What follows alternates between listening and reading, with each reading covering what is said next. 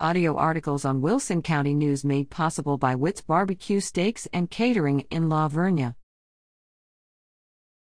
Falls City Youth League takes the field for opening day. Sluggers with the Falls City Youth League are ready to play ball at opening day on Saturday, April 10. Games will start at 9:30 a.m. with T-ball on the softball field and Pee Wee boys on the baseball field. At 10:30 a.m., the Pee Wee girls will take to the softball field, followed by an 11 a.m. game featuring the minor boys on the baseball field.